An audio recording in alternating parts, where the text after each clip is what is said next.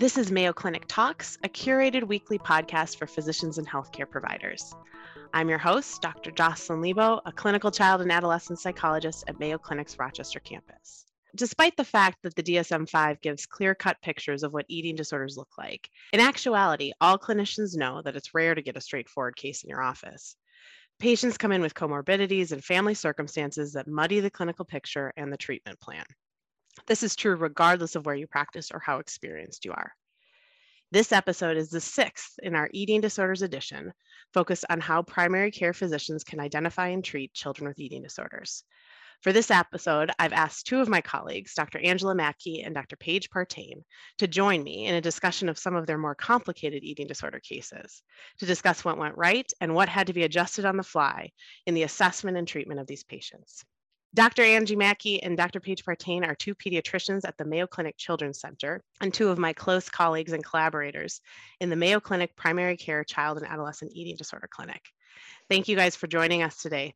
Yeah, happy to be here. I'm happy to be talking about one of our favorite topics today. So I'm excited. and we I love cases. That's right. And these, I want these to be juicy ones. So obviously, every case is different. Every case has its own unique challenges, but there are kind of like flavors of patients, right? Like these profiles of kids we see over and over again that kind of throw us or aren't straightforward. So today, just for everyone listening, I made Angie and Paige go back and find some really interesting, really tough cases that challenge them but that I think are common enough that probably you're going to see it in your office too. I wanted to really dig into what they did with these cases with no judgment at all. Angie, do you want to go first? Do you want to talk about a case first? What do you sure. got for us? Yeah, my first case was one of the first patients I started seeing that did have an, an, eating disorder, but at the beginning it really wasn't clear. So this patient presented really with failure to grow. And I'm just going to try and use they and them pronouns to really try and de identify the patient. They previously tracked at 75th percentile for weight. So I know clinicians would like to think about growth charts, but then at age 11 to 14, they didn't gain a single pound. They went three years with no weight gain. And as you can imagine, their percentiles dropped very very precipitously from 75th percentile on weight all the way down to 11th. And BMI previously tracked between 50 and 75th percentile, and they dropped all the way down to second percentile. So this caught their primary care provider's attention, and they appropriately started talking to other people and collaborating to try and figure out what was going on. Because in the beginning, there wasn't really a lot of symptoms. They had asked the patient about eating behaviors, they had asked about GI symptoms, they had asked about psychological things, and there wasn't a whole lot that was coming up this provider had started a GI evaluation appropriately because, you know, every pediatrician and family medicine provider starts thinking about like celiac disease and inflammatory bowel disease and other things when kids aren't growing, especially when they're not giving you a whole lot of restrictive behaviors. Then that provider brought this patient to me and I and said, "Could this patient have an eating disorder?" And I said, Absolutely, because in the beginning, patients never are going to come out, well, rarely will come out and say, I don't like the way I look. I've been restricting. I am afraid of certain foods, all that jazz. Um, I think I've that, only had one or two patients actually do that when they come and see me. I would say the vast majority probably don't, just like right. the one you're describing. This was like a mystery of how this kind of failure to thrive. Okay, keep going. Sorry. So you've got this patient, and then what did you do?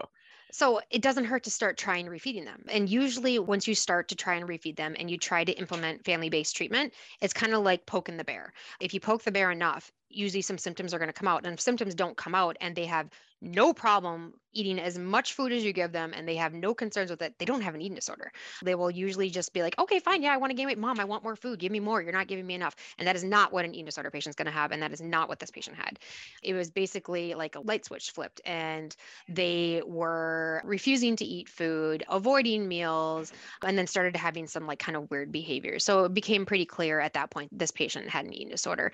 This patient had to have extensive scopes and be, and one of their celiac markers came back a little bit concerning. They actually had to have mr enterography. They got the clean bill of health from gi and also they they were gaining weight all of a sudden. So it seemed very clear that a child who doesn't have a malabsorption process going on they can't gain weight if they have a malabsorption process basically going on let me ask you this. So basically, you diagnose this almost through like, let's just try it and see, right? Let, us mm-hmm. just try to get them to. And mm-hmm. is there a mm-hmm. downside to that? If you have a kid who's fallen off their growth curve without an eating disorder, and you're like, mm-hmm. let's just get you to eat, yeah, can that cause harm? Can there be a downside to that? I don't think there's ever a downside to it because clearly the child is presenting with malnutrition and you need to correct the malnutrition regardless of the cause. I don't care if it's an eating disorder or it's an inflammatory bowel disease picture, a celiac picture. This child had iron deficiency, anemia, they had um, vitamin D deficiency, and they also had low calcium levels. And so there was clearly like actual measurable concerns that were um, as a result of malnutrition. So it's not going to hurt to refeed them. And if they have like celiac disease and you're feeding them with celiac, yeah, they might have more symptoms. Or if they have inflammatory bowel disease, they might have more diarrhea if that was the case. But it's not going to be a problem. And if it's an eating disorder, you're actually giving them the treatment they need, which is food. Okay, I love this. So here's another question. How do you sell this? How do you sell this to the family, especially if you're still ruling out all these things? Was there a difference between you know, a patient who came in being like, mm-hmm. I don't want to gain weight, who it was clearly anorexia. How mm-hmm. did you sell it to family? I didn't have to. This patient's behavior sold it for me. I guess how I sold it was look at their growth chart. And the, the most concerning thing about this patient's growth part chart is that they weren't growing. So they weren't gaining weight, but it started to affect their height velocity. And that usually Ooh. catches attention of families, especially if it's a male sex, because that seems like still such a cultural thing in our society that boys need to be tall and they can't they can't be short. And so that is what really was the hook for this family. I said, I'm concerned. We need to feed this kid. And and right now I think the only way that we can refeed him because we've let him do it by himself for three years and look where we've gotten ourselves. We need you to step in and take over because he clearly cannot do this. And I don't know if it's an eating disorder at this point, but we need to get nutrition in him. And you have been making him do things his entire life he doesn't want to do, and you can do this. And they were on board. And as soon as they started seeing his behaviors, they were like, "Yeah, he's got an eating disorder. We totally, we totally on board." And I think for the primary care provider, this is something where, for me as a psychologist, this is a harder sell. But this is where you guys are so powerful this is a medical intervention. There are mm-hmm. medical issues here. He is mm-hmm. not growing. You need to feed him. It is my medical opinion, mm-hmm. as opposed to, you know, I waltz in there with all my like feelings and psychology things. It's it's gonna be harder to sell, right? right? I, I love I that the biggest sell was his height velocity mm-hmm. definitely the biggest sell and it was also you can bring into the fact of he might not reach his adult height if we do not intervene. So if you look at across the world when there's been um, famine, malnutrition, war, you have whole generations of people that are very stunted in their growth because they did not receive proper nutrition during a critical part of their growth and development. And I did talk about that with them and they were just like I'm on board because this person was also an athlete. So that was also uh, something that was really part of their value system. The other thing we ran into with this uh, patient is that we were running up against puberty. Refeeding this patient put them into puberty, which was great. But we also had to counteract all of the different calorie requirements. And so it was an ongoing process.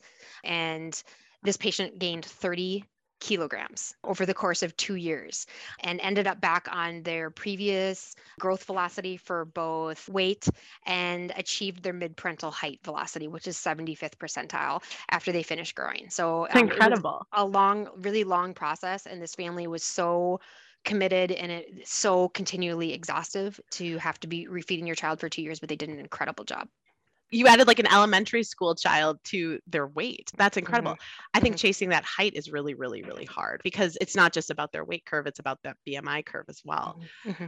What a great yeah. case. When you asked uh, too about like the harms of trying, the harms of refeeding, particularly when I think about that as a pediatrician, we're always taught when we think about failure to grow or gain weight that the vast majority of the time it's nutritionally related, it's intake related. So I sort of view that as one of my interventions or sort of one of my pieces of the workup. It's sort of like, let's do a trial process and see what happens. And if I can prove that with some really intensive monitoring of meals, this patient starts to gain weight, that's extra information the same way a lab test is extra inf- information. Awesome.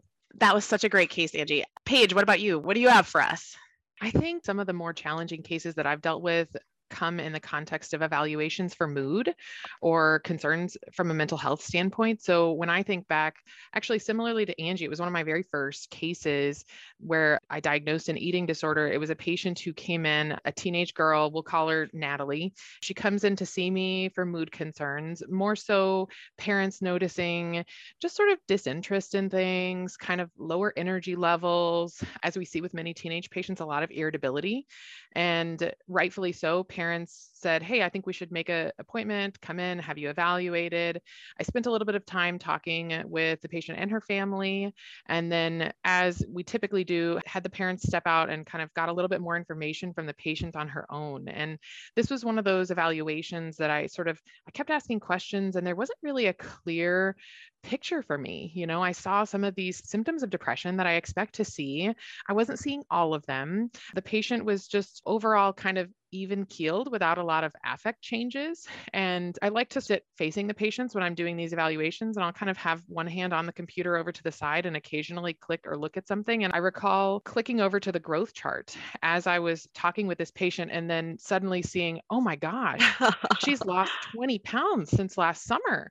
And this is in the dead of Minnesota winter. So I'm looking at over several months. And so I finished sort of the questions that we were talking about at that point, and I said, you know, one thing I'm noticing when I look back is there's some weight loss, looking like even last summer, quite a significant weight loss. Can you tell me a little bit about that? Was that something that you were doing intentionally? And the patient actually looked she looked kind of surprised. She was like, Oh, yeah, actually, I think back in the summer, I was really trying to get in shape because I had a sports season coming up and I just really wanted to try to like get more fit. I was doing a little more cross training and weightlifting. And at this point, when we fast forward, they're done with their season and out of the athletic season, but they were able to sort of look back and say, Oh, yeah, those were some purposeful changes that I made. And when I asked a few more questions related to the eating, because appetite's one of the key symptoms of depression. So I'm trying to get a sense of what's going on. They said, I'm just not hungry. And it sounded like on a regular basis, was only getting one meal a day, really, sort of waking up late, running out the door to get to school, at school, maybe eating a few bites of something over lunch, and then really not having anything until dinner time. And even at dinner time, probably a little bit less than I would typically expect for a growing teenager. So I think at that point, I had to sort of change my approach to the visit because I certainly wanted to get a bit of a sense of what was going on mood wise, which I had. And I definitely had some concerns for depressed mood, but I needed to spend a little bit more time now actually getting the parents' perspective on what was going on with the eating. Because I feel like, in particular with eating disorders, so often the teenagers maybe see a little bit or have a little bit of insight about what may be going on with changes, but very often what their observations are can be very different from what the parents are telling you. And interestingly, even though it wasn't a concern that the mother brought up in the beginning of the visit, when I brought mom back in the room and I said, Hey, you know, we've been talking a little bit about what's been going on with Natalie's eating. Can you tell me a little bit more about that? Have you noticed any changes over the last several months? And mom went, Oh, yes. I've really noticed that she's been eating kind of differently, you know, like she's been eating really healthy and eating a lot of salads. I was really proud of her, you know, that wasn't something that she did a lot of before. So I thought that was like a really good thing. But now that you mention it, I feel like she's not really eating very much. So I've kind of noticed now that she doesn't seem very hungry. And even at dinner time, she's not even finishing the plate that I give her. And so it was one of those things that was sort of hiding in the background. And then when I got sort of a little inkling of it and took out the shovel and started digging a little bit, all of a sudden, way more issues started coming to the surface. I think this happens a ton where we get mood and eating concerns. Was it your sense that the eating sort of predated the mood stuff or that she backed into this eating disorder in the context of her mood? How did this happen? I've seen both, but I think in this patient's case, it was probably the eating symptoms that started first. They were sort of benign changes that happened at the start, you know, during the summer when she had a little more time on her hands and she was off school and she was trying to get ready for her sports season. In that case, the restriction really clearly started to happen and the eating changes clearly started to happen before the mood pieces because she could pretty easily go back and tell me that the mood changes dated to like kind of the winter mm-hmm. um, and the weight loss and the restriction had kind of started in, in summertime and into the fall i think in this case it was really pretty clear that the eating symptoms happened first and then subsequently mood really started to decline this is another really hard sell to families. They come in worried about their kids' mood. Mm. How did you get them on board with shifting focus to treating the eating? Yeah, I think in some ways it's not actually as hard of a sell as I often feel like it will be because parents, I find in these scenarios, are really craving the ability to do something for their child. They want to be able to do something to help. And very often, when it comes to mood concerns and we're thinking about things like visits with therapists or medications, there's sort of a limited amount that the parent feels like they can do. And so when I bring up a concern and I say, hey, you know, I'm seeing signs of depression, I diagnosed her with depression. I said, but one of the things that I'm worried about when I look at this is is I'm really concerned that what's going on with her weight is at the very least making her depression worse. I sort of had in the back of my mind, I think this may be one of the primary causes actually when I look at the timeline. But I said, I know that this is making things worse. We have really good medical research that shows us that starvation changes the chemical balance in our brains. And I'll, I'll often give them sort of a crash course in the Minnesota starvation study, recognizing that we had this really clear medical experiment that showed us when people were denied the calories that they needed for their basic nutrition, they started to develop symptoms of depression, anxiety, et cetera. I can sort of see their brains change and their faces kind of start to process things when I bring up that study and they start to recognize, oh, wow, okay, so this is something that, regardless of the history, is probably contributing right now. And I find that the parents very often kind of latch onto that. They're like, okay, I can do that. This is something they've been doing since their child was young, feeding their child. and so, you know, very often they've taken a back seat as the kid gets older, appropriately so, but giving them something really concrete and saying, let's try to put some extra nutrition in this kid. Let's make sure you're getting breakfast, lunch, and dinner at a bare minimum. And I really want to get in some snacks throughout the day too. It's something really concrete. And very often the parents are like, yes, okay, I can do that. Give me something.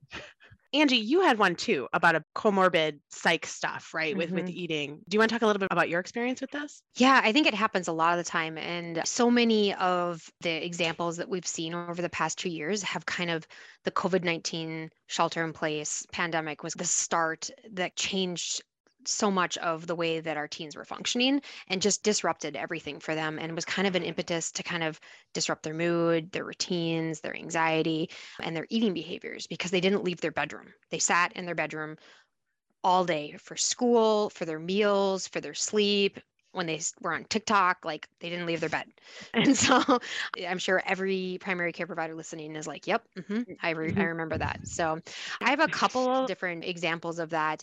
One of the ones that I want to start talking about, it was a female. It was the start of the COVID-19 pandemic. And this patient started to become withdrawn and much more anxious. And her family was concerned about both mood and anxiety. And so they started her seeing a therapist. But they also noticed that she started to have kind of decreased appetite and really struggled with eating. And this persisted to the point that she started skipping meals as well. The one little different part about this patient is that she had a history of cyclic vomiting syndrome that was pre-morbid to the diagnosis when she came to see me. And this had been going on for many different years. And, and as a result of this appetite, suppressed appetite, she would kind of develop this cycle where she'd think if she would eat, she would get nauseous, then she'd get nauseous and very suddenly vomit. Um, and it really wasn't cyclic vomiting syndrome. It was more of uh, like a eating disorders behavior than anything else because cyclic vomiting is repetitive episodes of emesis and it would be one episode and done. And it was usually preceded by all these thoughts and feelings and avoidance that related to food. I see this a lot in, in my mm-hmm. practice too. And I think it's important to note this is different than induced vomiting, right? This is different mm-hmm. than somebody who's self inducing vomiting. But these kids, some of them are so anxious and they are feeling overly full, especially if they have a history of being like easy barfers. They can work themselves up to the point where they really mm-hmm. do physically make themselves sick. And it can be mm-hmm. after every meal. For parents, that is so hard to deal with. Mm-hmm. How did you coach parents? What did you have to add to yeah. your treatment plan for this? I was just adding before I jump to that is she actually went on to develop symptoms of anorexia. And it wasn't mm-hmm. just this vomiting up to three hours after a meal. As her avoidance cycle with food kind of got worse and her appetite decreased, she started to develop preoccupation with her weight and her body, um, started compensating for exercise and punishing herself. Um, so when she came to see me, it became pretty clear that she had anorexia at this point. What we did is we started FBT. So we mm-hmm. started mm-hmm. family based therapy, primary care. And um, I told family that they had to take over all the meals and the snacks, like we've been talking about in all of these episodes. But with her, she was going to vomit, right? And she would always say to them, if you give me any more, I'm going to vomit. And they would try and distract her and use all these other different techniques. But if she did vomit, we're like, oh, okay, you vomited. No big deal. Kind of very minimal reaction. Like, now you need to eat. We need to have you eat again because that's your medicine.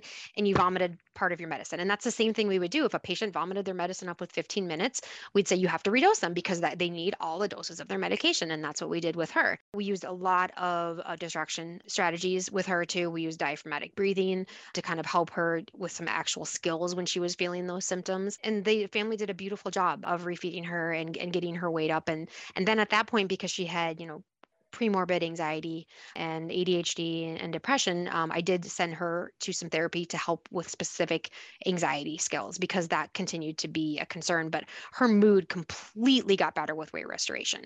And so that was a, a really important thing for the family to see that the food really was her medicine to help with the, the depressive symptoms. And then, well, I'm sure then she was able to engage in therapy in a much better way. Yes. Um, I think these are really important cases to know about because they come up a ton. Another case we often see are kids who are tracking in a higher BMI percentile. Paige, do you want to talk a Mhm. little bit about those ones? Oh my gosh, this is probably some of the hardest cases, in particular, not just for families, but for their providers, for the Mhm. other doctors who are taking care of them. I think one of the best examples was a patient that I saw who, much like uh, what Angie described, started having changes in her behaviors at the beginning of quarantine, doing a little bit more exercising and eating less. Never ate breakfast, started missing lunch because of distance learning. There wasn't a defined lunch period, and then suddenly was eating maybe once a day and started feeling really full, started feeling less hungry, and so cut back even more on what she was eating. Her growth chart was actually quite striking. She she went from over 200 pounds to just under 170 pounds uh, in a pretty short period of time, and with that developed some pretty clear symptoms of anorexia, just sort of preoccupation with what she was eating, how much she was eating, thinking about her size all the time, to the point that even with the fact that she still had a BMI over the 90th percentile at the time of her presentation, it was clear enough to her providers, wow, this is something that's that's really disordered that she she came to see me in the eating disorder clinic and realistically said she described herself as I've always been tall and chunky. And it was something that even since she was younger had been a concern for her. And so this was in her mind a long-standing issue that she had just been trying to address.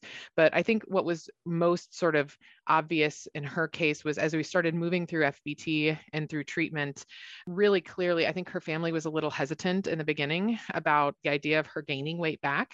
And as they started to see her symptoms improve, they really started to buy in. They started to see their daughter coming back. And they started to see the preoccupations going away. They started to see her mood improve significantly because, much like our other cases, she had started to see, you know, experience um, symptoms of depression. Her overall stress levels related to food were much better. Most recently, when I've checked in on her, she's sort of graduated from our treatment program and now is sort of tracking back along her original BMI and weight percentiles and is doing the best she has in years. That's a question I get asked a lot when you're weight restoring kids who had tracked in a higher BMI percentile. I get providers being like, well, do we have to weight restore them all the way? Do they have to go all the way back? What's your take on that?